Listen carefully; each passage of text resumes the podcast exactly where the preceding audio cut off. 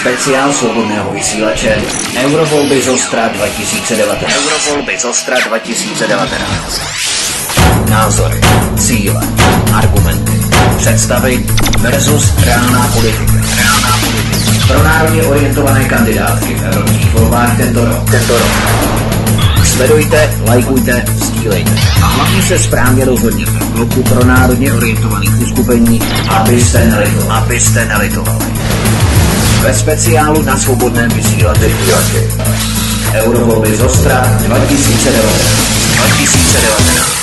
Příjemný dobrý večer, vážení a milí posluchači. Vítejte při poslechu série pořadů Eurovolby Zostra 2019 na svobodném vysílači CS, u kterých vás zdraví Vítek.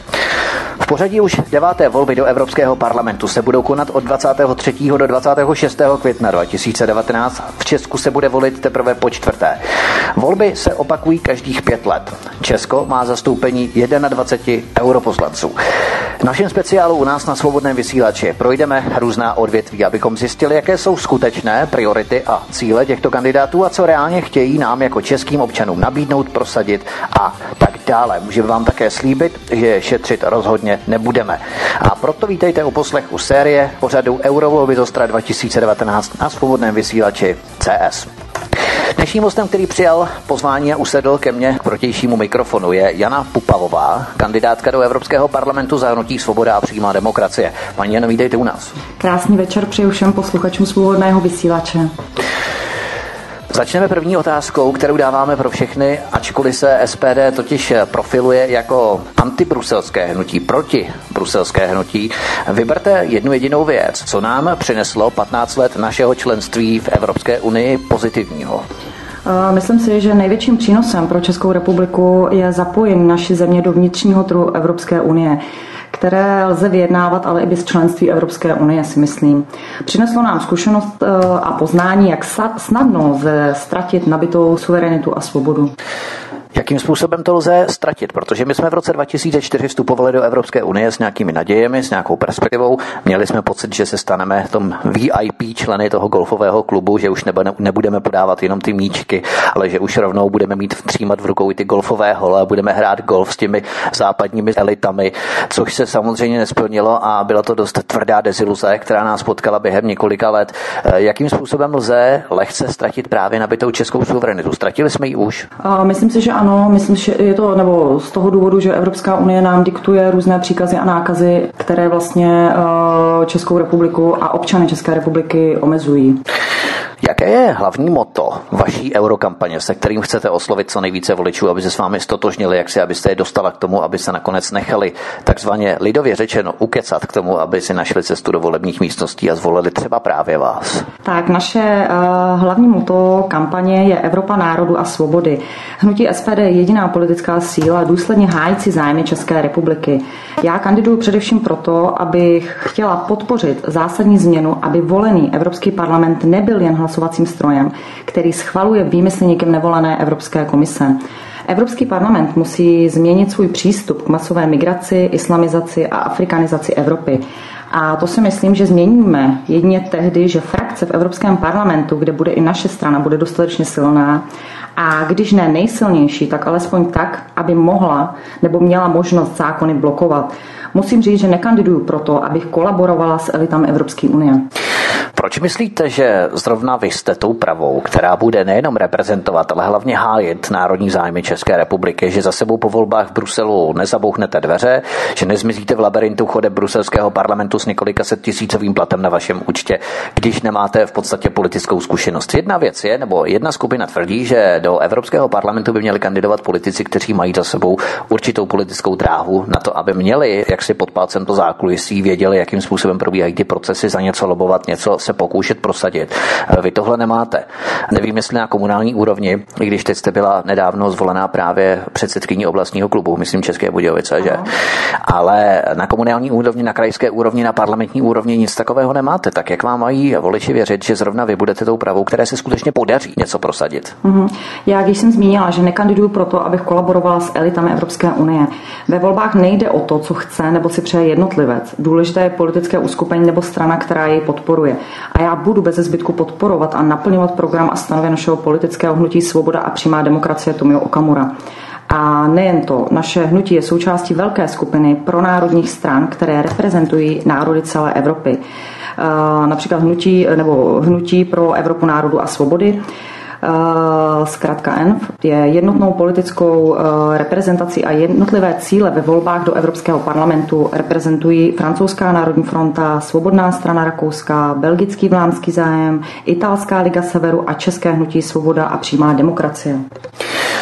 Zkuste se posluchače nebo posluchačům trošku představit, eh, jaká je vaše dosavadní práce, kterou chcete obhájit, anebo řekněme podepřít vaší kandidaturu do Evropského parlamentu, tak abyste lidem mohli garantovat, že nebudete pouze jak si řečnit, dělat si PR, ale hlavně kopat za národní zájmy České republiky. A, tak jak jsem řekla, na činnosti SPD se podílím od začátku existence našeho hnutí. Od roku 2015 jsem členkou hnutí SPD a společně se současným poslancem panem Miroslavem Roznerem jsem v roce 2015, nebo jsme společně v roce 2015 objížděli všechna okresní města jeho českého kraje a setkávali se s lidmi, kteří se do našeho hnutí registrovali. V tuto dobu jsem byla oblastní koordinátorkou pro okres České Budějovice.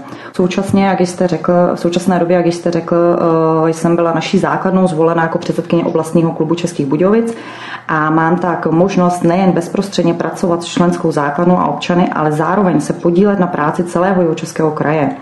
Vzhledem k tomu, že mám dvě dcery a právě oni jsou pro mě velkým motorem, tak eh, chci právě pro, pro své děti eh, bezpečí a jistotu. A nejen pro ně, ale i pro ostatní.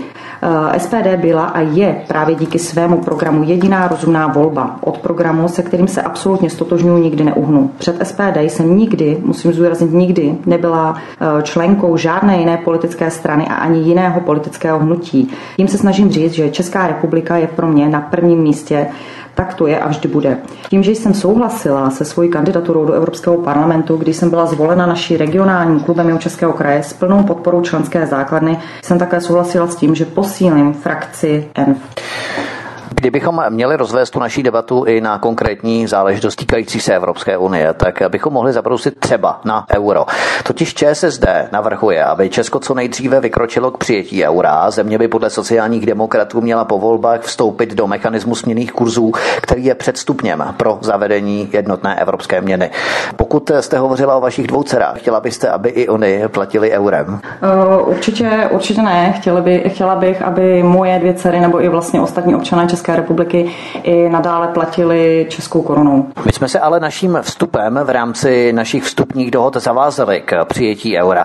Takže jakým způsobem vy chcete vlastně v Europarlamentu vyvázat Českou republiku z této povinnosti přijmout euro? A, takže když pomenu, že je možné z dohod vždy vyjednat výjimku, například k přijetí eura si myslím, že si výjimku vyjednala i Velká Británie, tak eh, my bychom se mohli, nebo my bychom mohli trvat například na právu VETA, které jsme měli při vstupu do Evropské unie a o dalších příkladech, které Evropská unie změnila od našeho vstupu, eh, jsme již hovořili. Proto i my máme právo na změnu dohod. Eh, zkuste nám tady ve stručnosti objasnit, my jsme si tady představili, jakým způsobem jste fungovala v SPD, že nejste žádnou politickou turistkou, která by vystřídala mnoho stran předtím, než zakotvila právě v SPD, což mnozí voliči budou kvitovat s pochvalou, bez pochyby. Ale kdybyste nám mohla mohla ve stručnosti objasnit vaší představu o tom, jak by měl podle vás fungovat nejenom Evropský parlament, ale i další evropské instituce, evropské orgány? A nebo co byste chtěla vy vykonat jako první kroky v případě, že byste se stala evropskou poslankyní?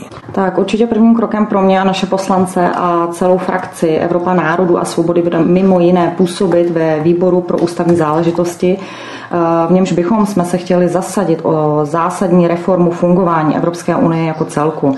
Zejména bychom chtěli zastavit posilování pravomocí Evropské unie na úkor členských států a vrátit Evropskou unii zpět v čase tak, aby Brusel fungoval výhradně jako servisní, efektivní a štíhlý aparát zajišťující fungování společného trhu, kterému diktují členské státy a ne bruselští úředníci.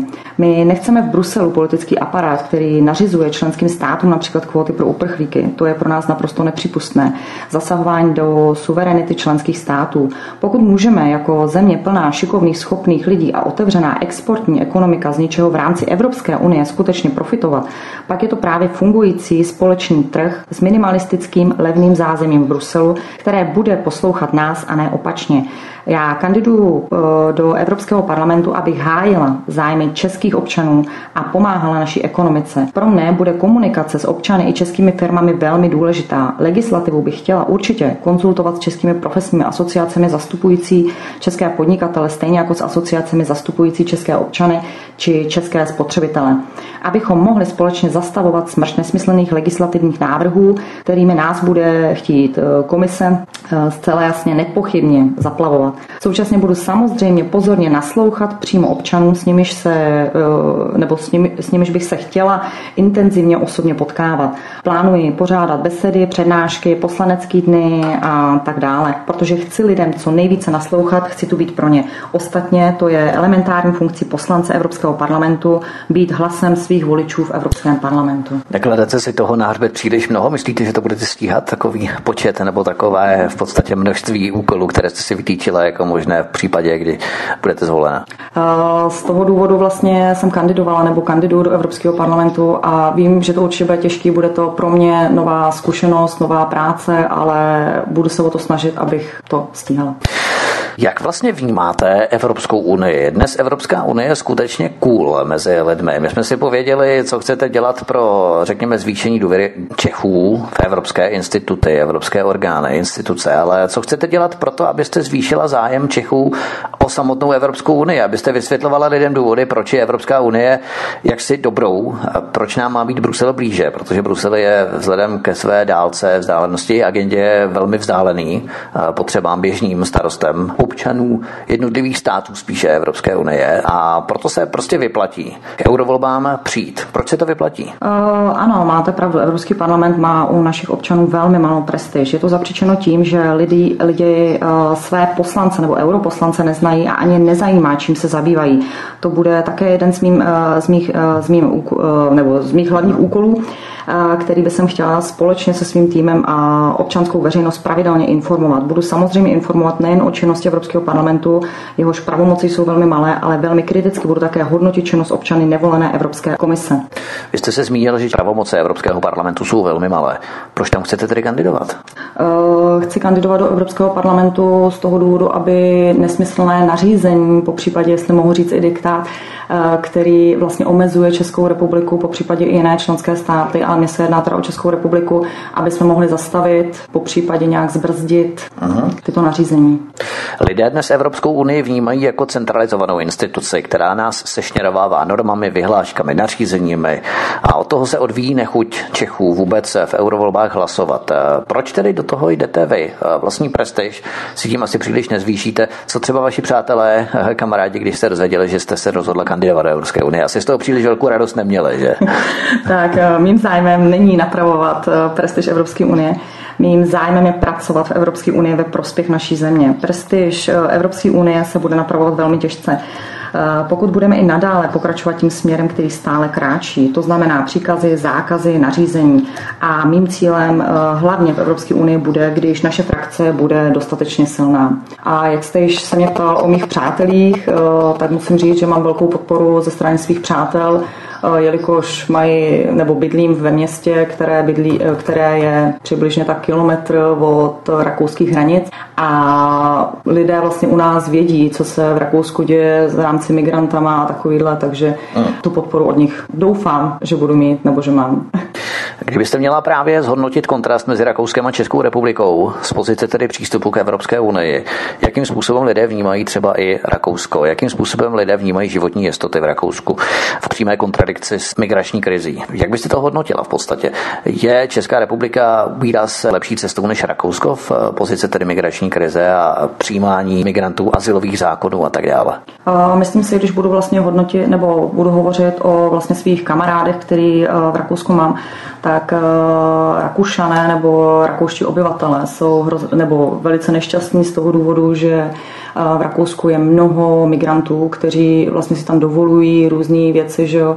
Nebudu se zmiňovat ani jaký. Klidně se zmiňte. Se, se, ale eh, chtěla bych říct hlavně to, že prostě my nemáme v České republice takové sociální dávky, například jako je v Rakousku, takže tím pádem migranti nebo tyhle ty v uvozovkách mm, nechci říct nepřizpůsobí, nechtějí k nám do České republiky, ale zůstávají v Rakousku, kde mají větší uh, sociální dávky, větší příspěvky a takovýhle. Jezdí právě do České republiky na dovolenou a no. za nějakými kratochvílemi právě díky tomu, že mají v Rakousku vyšší sociální dávky a u nás levnější, no. šanci je využít. ano, ano, musím říct, že, že máte pravdu, že, že je to tak a spousta vlastně mých kamarádů je nespokojená s tímto přístupem, že vlastně uh, Tito občané, kteří vlastně jsou eh, v Rakousku, převážně eh, muži, mají veškeré sociální dávky, veškeré výhody, to, které rakouští obyvatelé nemají. SPD je antimigrační strana a protibruselská strana. Do voleb vstupujete s cílem eh, referenda nebo vypsání referenda o vystoupení, respektive o setrvání v Evropské unii. Jak toho chcete dosáhnout z pozice europoslankyně? To chcete přesvědčit Evropský parlament, aby odhlasoval návrh o Chexitu, i když je jasné, že Evropský parlament nemá žádnou zákonodárnou iniciativu. Europoslanec pouze schvaluje legislativu, různá nařízení a tak dále z pera nebo z pozice ze strany Evropské komise, která právě tyto nařízení, směrnice a tak podobně vyrábí, produkuje a dává je potom ke schválení europoslancům. Samozřejmě, že nejsme tak naivní, ale jak chcete dostat vašemu slibu vyjádřit nesouhlas Bruselu v podobě vystoupení z Evropské unie. Otázka Čexitu. Chtěla bych sem vlastně říct, že naše strana se jmenuje Svoboda a přímá demokracie a tudíž bychom nikdy nedovolili uh, rozhodnout ohledně členství v Evropské unii bez mandátu občanů České republiky, tedy výsledku závazného referenda. Pokud jsme do Evropské unie vstoupili na základě referenda a přitom jsme se eh, členstvím v Evropské unii neměli žádné zkušenosti, tak nevidím důvod, proč bychom po nabití zkušeností a tak daleko vyšší kompetentnosti občanů nemohli v referendu znovu rozhodnout.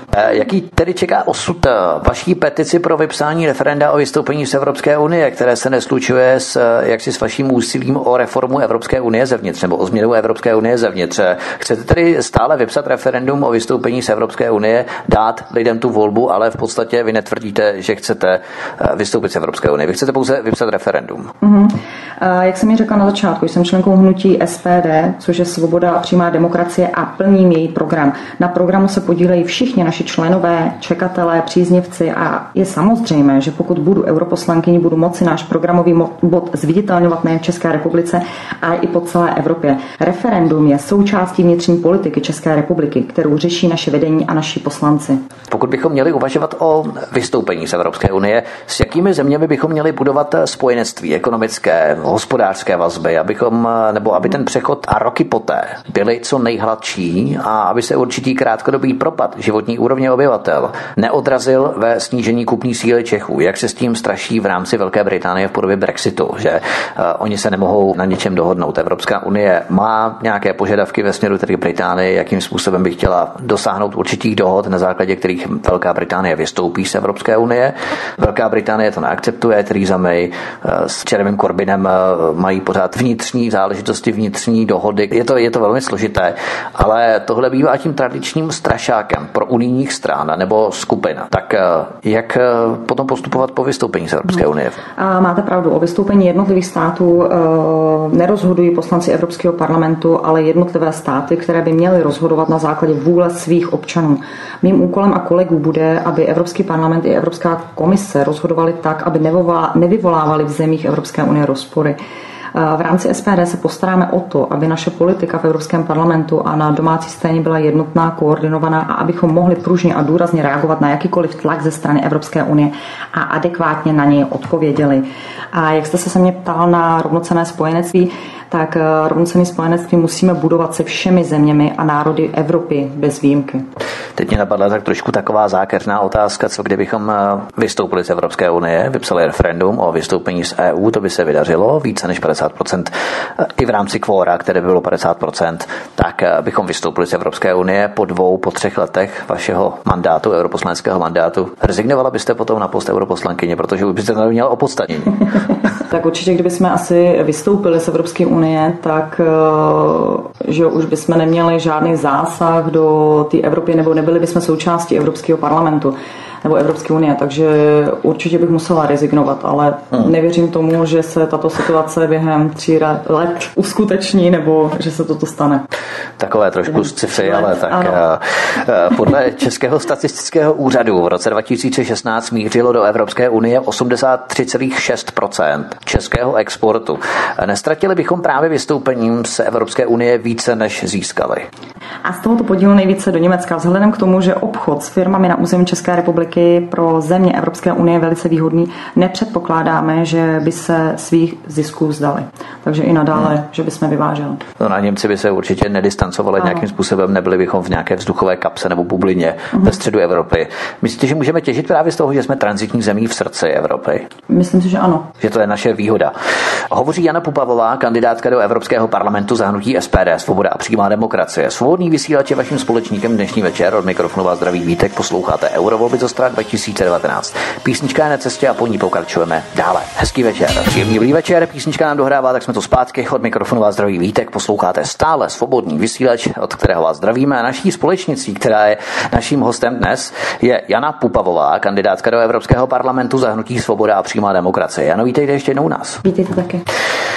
Kritici Evropské unie mají za to, že Evropská unie se příliš centralizuje a demokratické principy dobrovolného přijetí zákonů z Bruselu jsou vymáhané sankcemi, pokutami za jejich případné nepřijetí do národních legislativ. Stále více pravomocí bývá přenášeno do centralizovaného Bruselu. To těžiště moci bývá přenášeno ve směru tedy z národních vlád do centralizovaného Bruselu. Pokud budete sedět v lavici Europarlamentu, co vámi Česko získá pro ochranu našich zárodních zájmů? Jednoduše, čím nám eh, budete platná? Ano, eh, asi je vám jasné, že jedinec, nebo i občanům České republiky, že, občane, eh, že jedinec v parlamentní politice nezmůže sám nic. Proto budeme součástí frakce Evropa národu a svobod, které združuje strany s podobnými programy tomu našemu.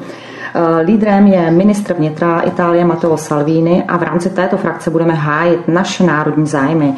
Určitě víte, že například komisař ve jmenované funkci neboli komisi jen schvalován a ne navrhován Evropským parlamentem. Předpokládáme a relevantní evropské průzkumy to naznačují, že naše frakce bude druhá nejsilnější. Tím budeme moci naše národní zájmy hájit o to víc. Eh, někteří totiž tvrdí, že Evropská unie stále více omezuje naše svobody. Evropská unie ale zaručuje volný pohyb zboží osob, služeb a kapitálu. Jsme součástí Schengenu, takže padly vnitřní hranice. Česká ekonomika je výrazně proexportně orientovaná, jak jsme si zmínili. 83,6% exportu jde do zemí Evropské unie. V čem spatřujete to konkrétní omezování osobních svobod?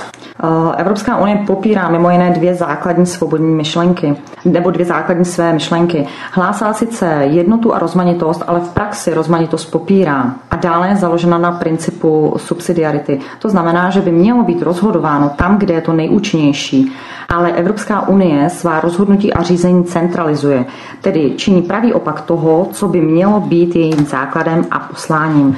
Například nám diktuje, co kde a kolik může stát, eh, kolik čeho se může vyrábět. Uveďme si třeba konkrétní příklad pěstování cukrové řepy a její zpracování. Závody jsme museli zavřít, tím jsme ji přestali pěstovat i vyrábět.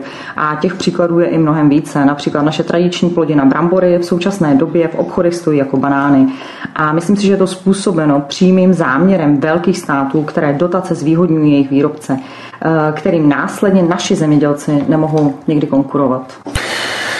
Když se podíváme na ty čtyři základní definice volného pohybu osob, zboží, služeb a kapitálu, tak když se podíváme na volný pohyb osob, tak v celé Evropské unii jsou už miliony Arabů, miliony migrantů, kteří se i v nové změněné reformované Evropě budou tak moci pohybovat stále a volně. Nemluvíme o migrantech z Afriky, ale o migrantech, kteří už v západních zemích Evropy už žijí, mají tady svoje děti a mohou volně přecházet hranice po Evropě.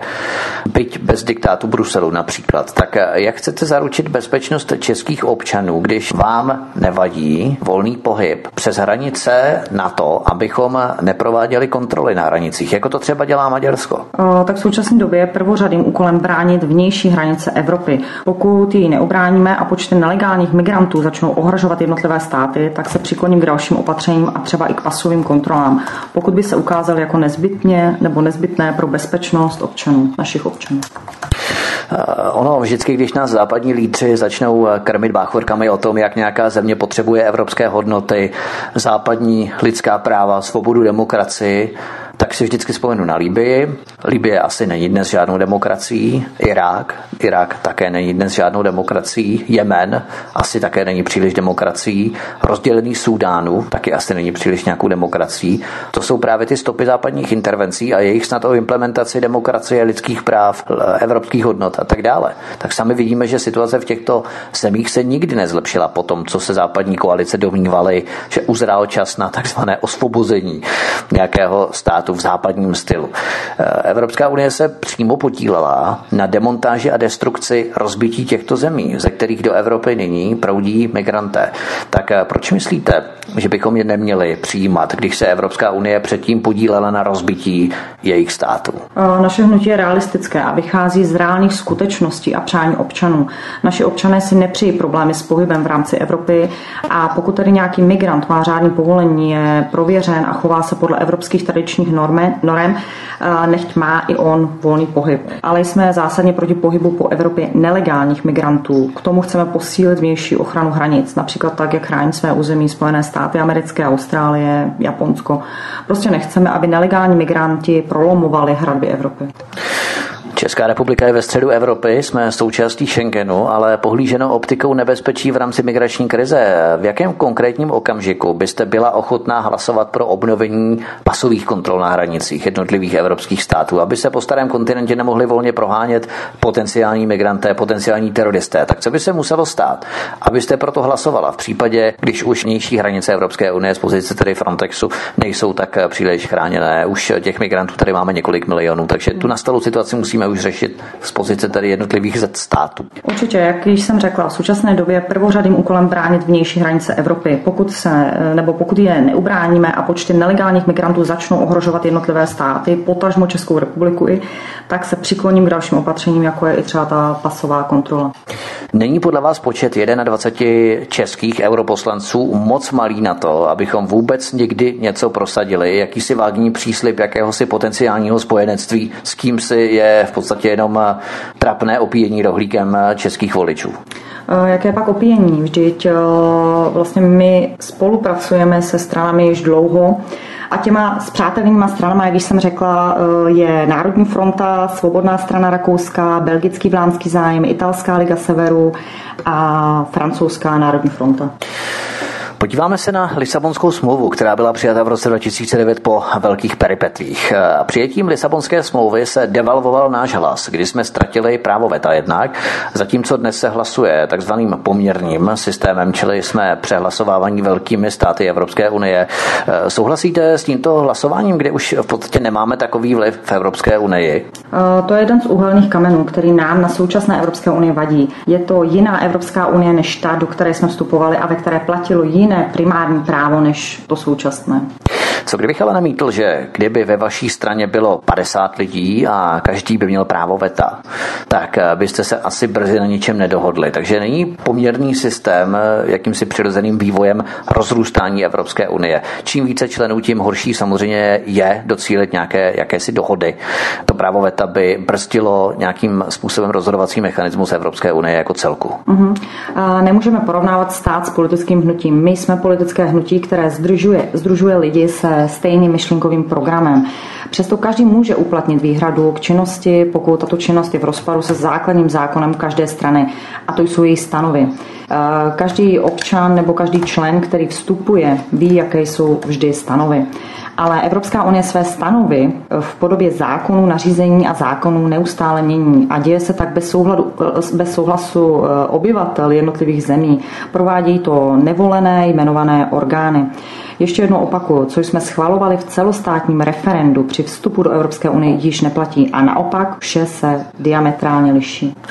My jsme se to bavili právě o frakci ENF v Evropském parlamentu, ke které by se chtělo připojit eh, SPD v případě, kdybyste se dostali do Evropského parlamentu. Eh, v Europarlamentu se vytvářejí samozřejmě určité frakce, které prosazují jednotnou myšlenkovou ideovou platformu, řekli bychom. Eh, nemyslíte si ale, že tyto frakce jsou vytvářené pro snažší práci lobbystů k tomu, aby mohli jenom pohodlně obcházet předsedy těch frakcí a přesvědčovat je pro jejich zájmy. Nemusí se obtěžovat procházením nebo obcházením všech europoslanců, stačí obcházet pouze ty předsedy těch jednotlivých frakcích, protože je to jednotný kolos, mašinérie, všichni potom hlasují tak, jak řekne předseda místo předsedové té dané frakce. I ten počet europoslanců je diskutabilní, zda jich tam má být opravdu 751, zda třeba i polovina by nestačila. To je na jinou diskuzi, ale jak vnímáte tedy ty frakce v europarlamentu? Jsou lepší pro prosazení některých zájmů, ale vzniká tam větší riziko právě té korupce nebo lobismu? My určitě, nebo my chceme, nebo budeme ve již zmíněné naší frakci Evropě národů a svobod v Evropském parlamentu a nebudeme v tom přesvědčování dalších europoslanců sami. Je tam například frakce, která se jmenuje jako naše hnutí Svoboda a přímá demokracie. Je tam také frakce, kde doposud byli britští konzervativní poslanci, evropští konzervatisté a reformisté. Tam vedle Britů je také z České republiky občanská demokratická strana, ale tato skupina se pravděpodobně po volbách rozpadne. Myslím si, že vlastně... Jak víte, to predikujete, nebo to je váš odhad? To je zase zajímavé, protože mnozí by si to přáli, jistě, bez pochyby. tak přání může být, doufání taky. Ale myslím si, že my vstupujeme vlastně do, do toho Evropského parlamentu společně, jak již jsem řekla, s Evropou, nebo do frakce Evropa národů svobod a máme společné přání nebo společný programový bod a ten si myslím, že když budeme dostatečně silní, tak můžeme Uh, něco ovlivnit, různé zákazy, příkazy, diktát Evropské unie. Aha. Takže si myslím, že ne. Jak se filtrovat ten soubor různých eh, nařízení no, z tedy Evropské komise z pozice Europarlamentu. Eh, stále se tu hovoří o silné vyjednávací pozici v rámci seskupení zemí Vyšegrádské čtyřky. Slovensko už přijalo euro v roce 2010. Robert Fico ani Petr Pellegrini se opakovaně vyjadřili, že jim nevadí hlubší integrace do Evropského parlamentu, nebo respektive do Evropské unie. Nyní tam byla zvolená na Slovensku Zuzana Čaputová, což také symbolicky něco svědčí v pozici tedy nastračené marionety. Někdo to takto může vnímat i neziskových organizacích, ve kterých ona působila, v neziskové organizaci Via Juris, která přijímala dary od George Sereše. Takže jak silný je ve skutečnosti podle vás mandát V4? Zemí V4? Ano, mandát zemí V4 není tak silný, jak naznačujete. Když si vlastně sílu přepočítáme na počet hlasů v radě, kde zasedají premiéři a kde určím otázkám příslušní ministři, tak síla V4 je přibližně 16% v počtu hlasů 58 8 ze 345. Takže vidíte, že reálnou sílu V4 nemá. Tak vidíme, jaké malé státy proti velkým, nebo že malé státy proti velkým nemají podle pravidel Evropské unie žádnou sílu. A jak budeme dále postupovat, nebo jak bude dále postupovat Slovensko, je záležitost jejich blížících se parlamentních voleb a myslím si, nebo a rozhodnutí občanů. Když se to bavíme právě o té síle, vyjednávací pozici a hlavně síle po součtu europoslanců v rámci zemí V4, to já mám rád, to jsou čísla, čísla to mám rád, protože na těch si můžeme vykalkulovat opravdu tu pozici bez nějakých, řekněme, omáček a poznámek kolem. Takže Německo má 94 europoslanců, Francie 76. Dohromady mají obě země 170 europoslanců. Takový malý superstát. A když vezmeme země V4, Polsko má 51 europoslanců, my s Maďarskem schodně po 21 europoslancích a Slovensko 13 europoslanců. Dohromady 106. Jak chcete jako europoslankyně docílit toho, aby Evropská unie neupřednostňovala zájmy Německa a Francie se 70 europoslanci, ale vnímala rovnoceně i menší státy, třeba takové státy, eh, které mají dohromady 106 europoslanců. Můžeme připočítat třeba i Rakousko, ale pořád je to málo. Uh-huh. Tomu, co říkáte, se vlastně v současné době nebo v současné podobě Evropské unie vůbec nedá zabránit. Eh, nevíc, nebo nevíc jen připomínám, že v tichosti, v tichosti, že po dlouhé přípravě před měsícem přijalo Německo a Francie mezistátní smlouvu. O cílech, po případě tajných doplňcích můžeme jen spekulovat, ale cíl je jasný, ovládnout veškeré dění v Evropské unii těmito dvěma státy. Proto vlastně my vstupujeme nebo vstupujeme do frakce Evropa národů svobod a doufám, že budeme mít, nebo naše frakce bude dostatečně silná, abychom mohli ovlivnit nějaký diktát Bruselu. Myslím si, že v Evropském parlamentu, pokud se dostaneme do Evropského parlamentu, což doufám, že ano, budeme muset eh, společně vlastně, nebo když se staneme součástí té frakce ENF, tak eh, jelikož máme stejný, stejný programový body nebo stejný názory v rámci světa nebo v rámci, v rámci programu, tak doufám, že společně najdeme i diskuzi na různá témata nebo různé kompromisy. Takže já, pokud se dostanu do Evropského parlamentu, tak určitě chci, aby... Jsme docílili společných zájmů na půdorysu. Společný zájem. Uh-huh. Nezná se vám, že do Evropské unie odvádíme tolik, že jakékoliv navyšování rozpočtu třeba do fondu Evropské unie je už jaksi nepřijatelné, když se tedy budeme chvíli pozastavovat nad eh, tím, kolik vydáme do Evropské unie, do Evropské pokladnice, do bruselské pokladnice, kolik zpětně potom získáme, potom se můžeme samozřejmě i bavit za ty peníze, které zpětně získáme, tak zaslouží ku prospěchu všech občanů České republiky nebo jenom na vykrmení několika desítek neziskovek, které jsou tak šikovné a ty dotace si dokážou eh, jak si nasměrovat na svou adresu. Tak abychom se do toho nezamotali, tak myslíte, že eh, je to poměrné ten systém, kolik vydáváme do bruselské pokladnice, kolik zpátky získáváme? Jak byste to chtěla upravit? Myslím si, že Evropská unie je výhodná pouze pro, jak jste řekla, neziskové organizace nebo pouze po případě nějaké, eh, nějaké podnikatele, kteří Evropské unie ehm, čerpají různé dotace ve prospěch svých vlastních zájmů. Hmm. Ale myslím si, že většinou tyhle zájmy převyšují zájmy podnikatelů než zájmy občanů České republiky. Samozřejmě, abychom byli spravedliví, tak musíme uvést na pravou míru skutečnosti různých inovací, vědeckých výzkumů a tak dále, na které samozřejmě proudí také dotace. Jde tu spíše o ten princip eh, objektivního procesu z pozice neziskových takzvané občanské společnosti, jak se dnes říká vzletně, to znamená neziskové organizace. Ale mnozí namítají, že dotační tituly Evropské unie jsou jakýmsi svorníkem, který drží státy Evropské unie pohromadě. E, ještě pohromadě jsou poplatkem, který platí bohatší země těm chudším zemím, aby se k ním lidé z těch chudších zemí nestahovali za prací.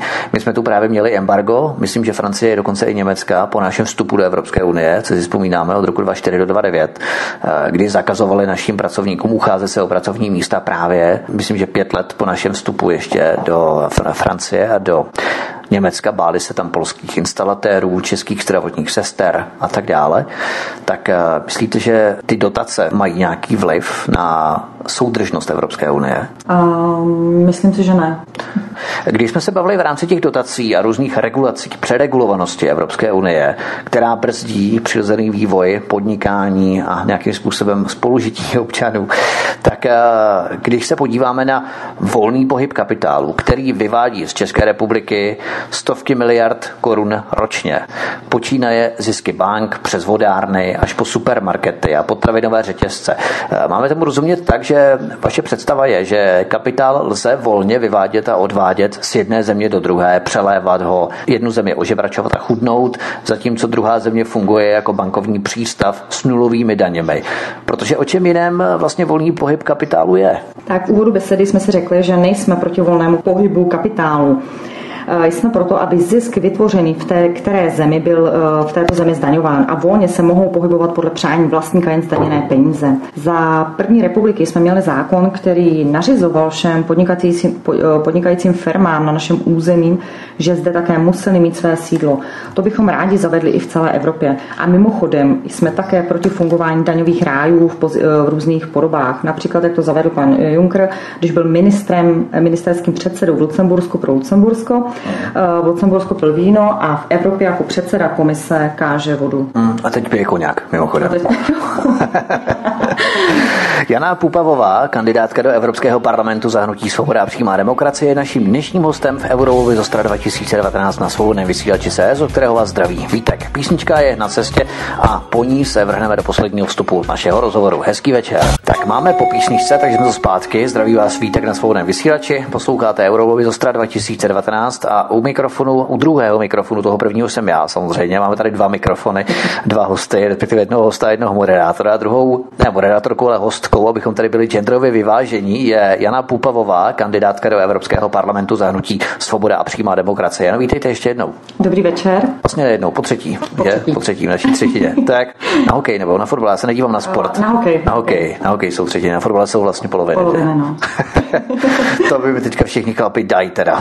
Jo. To asi jo. No, Možná i některé ženy. já nejsem takový prototyp, který by seděl s kuželkou, rozvaloval se na křesle a čuměl na fotbal, jo? Ani na, ani, ani na hokej, takže... Já teda, já teda musím říct, že já fotbal taky ne, ale hokej, jelikož dcera hraje hokej, takže jo. hokej taky vím, jinak bych normálně nevěděla. To je nějaký ženský hokej přímo? Uh, uh, ona hraje vlastně s klukama dohromady.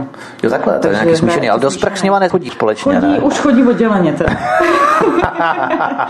Mají to rozdělený, ale myslím si, že nějaký náznaky takového toho šmírování ze stran kluků tam určitě jsou. Asi, asi ano, nejdem na hokej. Právě možná, když se bavíme o hokeji a o těch smíšených, ne sprchách, ale smíšené hře na hokej, tak eh, podíváme se třeba na rodinu, protože to je takové docela zásadní téma, které definuje mnoho politických stran a hnutí. Každá strana eh, vkládá totiž do svých témat i několik krize domácích témat, aby se vyprofilovala a představila se svým voličům. Vy ve vašem eh, programu akceptujete tradiční rodinnou politiku. Co to znamená v pojetí Evropského parlamentu? Jak chcete tradiční rodinnou politiku ovlivnit z europoslaneckých lavic? Tak eh, my nechceme, aby tuto problematiku řešila Evropská unie. Eh, eh, tohle je záležitostí legislativy toho kterého státu, tedy u nás České republiky a je to na, nebo vlastně tady na poslancích uh-huh. České republiky. Takže je to domácí záležitost. Domácí záležitost, uh-huh.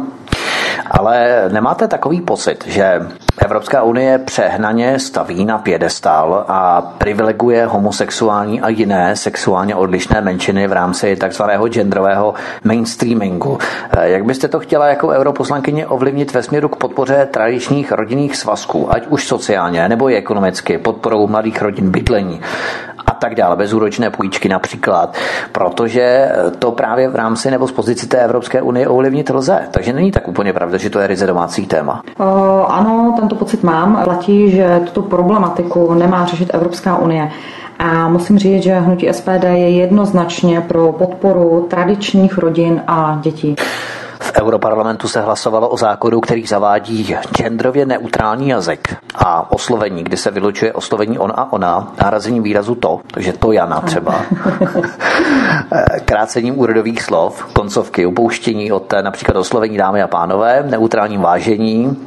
O tomto se hlasovalo v Europarlamentu. Nemáte takový pocit, že jsme opravdu v šíleném stavu, kde člověk tak na to jenom vytřeštěně zírá, kouká, naprosto nechápe, do jakého běsní se tu dostává dostáváme. Takže co proti tomu vy jako europoslankyně můžete reálně dělat? Než jenom líbivě řečnit o tom, že se vám to nelíbí, to je samozřejmě fajn, lidi to lidi zatleskají, protože lidi mají rádi, že jo, takové to eh, plamené řečnění na tribuně, ale reálně co proti tomu můžeme dělat? A, tak já určitě v Evropském parlamentu nechci řešit problémy, které jsou uměle nastolovány a nic neřeší. A já se chci nebo budu se eh, soustředit na vše podstatné, co ovlivňuje reálný život našich občanů. Tyto zvrácenosti budeme určitě mít na starosti, nebo tyto zvrácenosti bude mít na starosti určitě někdo jiný pověřený europoslanec či poslankyně naší frakce. Ale já se vždy postavím záporně k těmto uměle nastolovaným návrhům v souladu s naším programem. Vy tvrdíte, že zvrácenosti bude mít na stole nebo na starosti někdo jiný. Vy nechcete řešit zvrácenosti v Evropském parlamentu? No, určitě chci řešit uh, zvrácenosti, ale myslím si, že jsou tam i důležitější věci, které se mají řešit nebo které potřebují náš, nebo náš čas k řešení daného problému a... Ano, to si ty zvrácenosti budete přehazovat jako horký brambor, protože každý bude tvrdit, že je na stole něco důležitějšího než tyto zvrácenosti a v podstatě potom to nikdo nebude chtít řešit a v podstatě dostaneme se do toho stavu, jakém jsme teď pořád. Tak já určitě budu chtít, nebo určitě doufám teda, že celá naše frakce bude chtít, aby tyto zvrácenosti vůbec Evropský parlament, když to řeknu, nevypouštěl z úst nebo ze svého pléna. Takže to já budu bojovat pro to, aby vůbec tyto zvrácenosti Evropský parlament nenavrhoval. Tak, blížíme se k závěru našeho rozhovoru. Europarlament nemá žádnou zákonodárnou iniciativu, to jsme si tady řekli. Projev europoslance je omezený na jednu minutu. Co byste namítala na argument, že Evropský parlament je jakýmsi alibi Evropské unie, aby tím Evropským parlamentem vytvářela pouhé zdání demokratičnosti a ve skutečnosti tu reálnou moc třímá Evropská komise, kterou nikdo nevolil. A vy budete kandidovat na pozici europoslankyně, vás sice lidé budou volit, ale vy tu reálnou moc nemáte. Vy nemáte exekutivu, vy máte pouze legislativu. Můžete tedy o něčem rozhodovat, vy jako europoslankyně, než pouze filtrovat ty záležitosti, které proudí z Evropské komise? Ano, máte pravdu, s vaším názorem se plně shoduju. A vaše otázka obsahuje i odpověď. Tak to bohužel je, ale většina obyvatel to tak nevnímá. A jak to vnímáte vy? Když kandidujete do Evropského parlamentu, tak vy to přece musíte vnímat jinak, protože jinak byste do Evropského parlamentu nekandidovala. Tak eh, co si myslíte vy o tom, co reálně může europoslanec dosáhnout? Protože máme tu několik známých europoslanců, kteří něco prosadili, něco se jim povedlo. Máte třeba nějaká hlavní témata, která byste chtěla eh, mít pod svou gescí vy třeba? Tak já určitě, eh, jelikož vlastně kandiduju do Evropského parlamentu, tak chci hájit o zájmy občanů, hlavně občanů teda České republiky. A myslím si, že vlastně i celý naše složení kandidátní listiny je vyvážený a budoucí zastoupení ve výborových a komisích je zaměřeno podle toho, čemu se dosud který kandidát odborně věnoval. Eh, mojím cílem a úkolem je zlepšit úroveň kvality potravin, podpora domácích producentů, narovnání dotací pro výrobce prvotních surovin a samozřejmě problematika bezpečnosti, na kterou se v naší straně zaměřujeme především. Z uvedeného tady vyplývá, eh, že bych chtěla pracovat ve výboru vnitřní trh a ochrana spotřebitelů a ve výboru občanské svobody, spravedlivosti a vnitřních věcí. Eh, ráda bych se stala taky členkou delegace parlamentního výboru pro stabilizaci a přidružení Evropské unie Srbsko a pokusila se alespoň osobně pomoci našemu bratrskému národu a napravit chybu našich představitelů, kteří souhlasili s humanitárním bombardováním eh, Srbska bez mandátu Rady bezpečnosti OSN spolupráce se měla prioritně zabývat vzájemně eh, výhodnou spolupráci v oblasti hospodářské a obchodní, abychom dokázali co nejefektivně blokovat škodlivá rozhodnutí jakéhokoliv orgánu Evropské unie nebo o nich alespoň informovat. Zeptám se vás právě na ty domácí zemědělce, domácí farmáře, protože my tady jednak tady máme dotační tituly, kterými jsou právě dotováni francouzští farmáři na úkor právě těch českých, protože naši farmáři dostávají dvoutřetinové dotace. A jak potom má český spotřebitel podporovat domácí trh, když eh, domácí farmáři jsou o mnoho dražší než ti zahraniční? Já se přiznám, že v rámci tržního hospodářství mě to vůbec nezajímá. Pokud tedy se mám chovat tržně, tak prostě kupuju to, co je levnější. Samozřejmě s dbáním nebo s akcentací na určitou kvalitu. Jo, nebudu kupovat ty největší šunty, které tu jsou dovážené, třeba i v rámci polského masa. I když je také otázka, do jaké míry se snaží eh, Evropská unie jak si rozštípnout, vrazit klín mezi Česko a Polsko v rámci spolupráce zemí V4, tím, že bude rozeštvávat Česko a Polsko v rámci nekvalitního masa, které potom eh, v Polsku ve výsledku se dozvídáme, že produkují zahraniční firmy, které v Polsku sídlí, nikoli Polsko jako takové, samotné Polsko. Ale když se tady vrátíme k českým farmářům, jak byste tedy se stavěla k námitce otázce, že pro českého spotřebitele se nevyplatí podporovat domácí farmáře, protože jsou velmi dražší než ti zahraniční. Eh, ano, k té předchozí otázce máte pravdu. Eh, myslím si, že Evropská unie, jelikož nám do České republiky dovážíme spousta eh, jiných produktů nebo potravin, které jsou výrazně levnější, tak občané České republiky tyto potraviny, produkty kupují a tím pádem Česká republika vlastně... Na tom stavu tratí a nějakým způsobem je poškozovaná. Ano, je poškozovaná vlastně, protože nevydělávali ty podnikatele nebo ty zemědělci hmm. tolik, co měli a vlastně neuživili se. Takže tím pádem, jak již jsem říkala o té řepce hmm. a o tom, tak vlastně všechno v České republice je cenově nevyrovnané. Blížíme se tedy k závěru našeho rozhovoru. Jaký bere europoslanec vlád? Zjišťovala jste si to?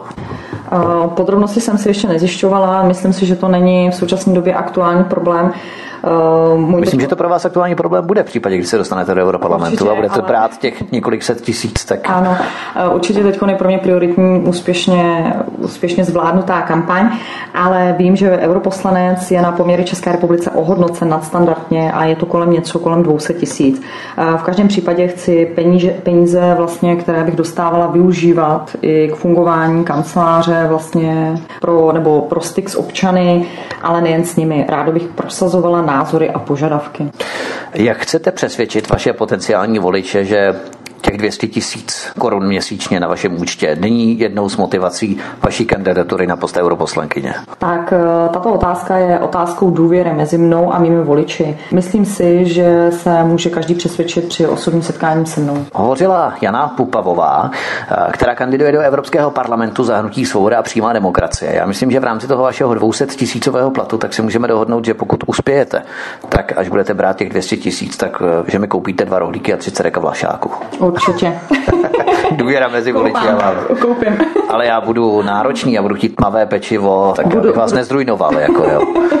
budu s tím počítat a určitě vám osobně, když budu zvolena, přivezu dva černé rohlíky a vy jste říkal ještě... A 30 vlašáků. To jsou takové ty studentské rychlovky, které jsme konzumovali všichni asi, že? Já nevím, jestli vy také. Sekaná ještě. Sekaná v housce možná.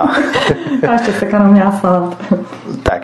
Hovořila kandidátka do Evropského parlamentu za hnutí Svoboda a přímá demokracie Jana Pupavová. Jana, já vám moc děkuji, že jste přišla k nám do studia. Budeme vám držet palce, abyste uspěla a uvidíme, jakým způsobem dopadnou eurovolby. Každopádně držíme vám palce a mějte se hezky a budeme rádi, když uspějete, takže vás tady přivítáme opět a budeme vám moci pogratulovat. Moc krát děkuju a přeju vám krásný večer všem posluchačům svobodného vysílače.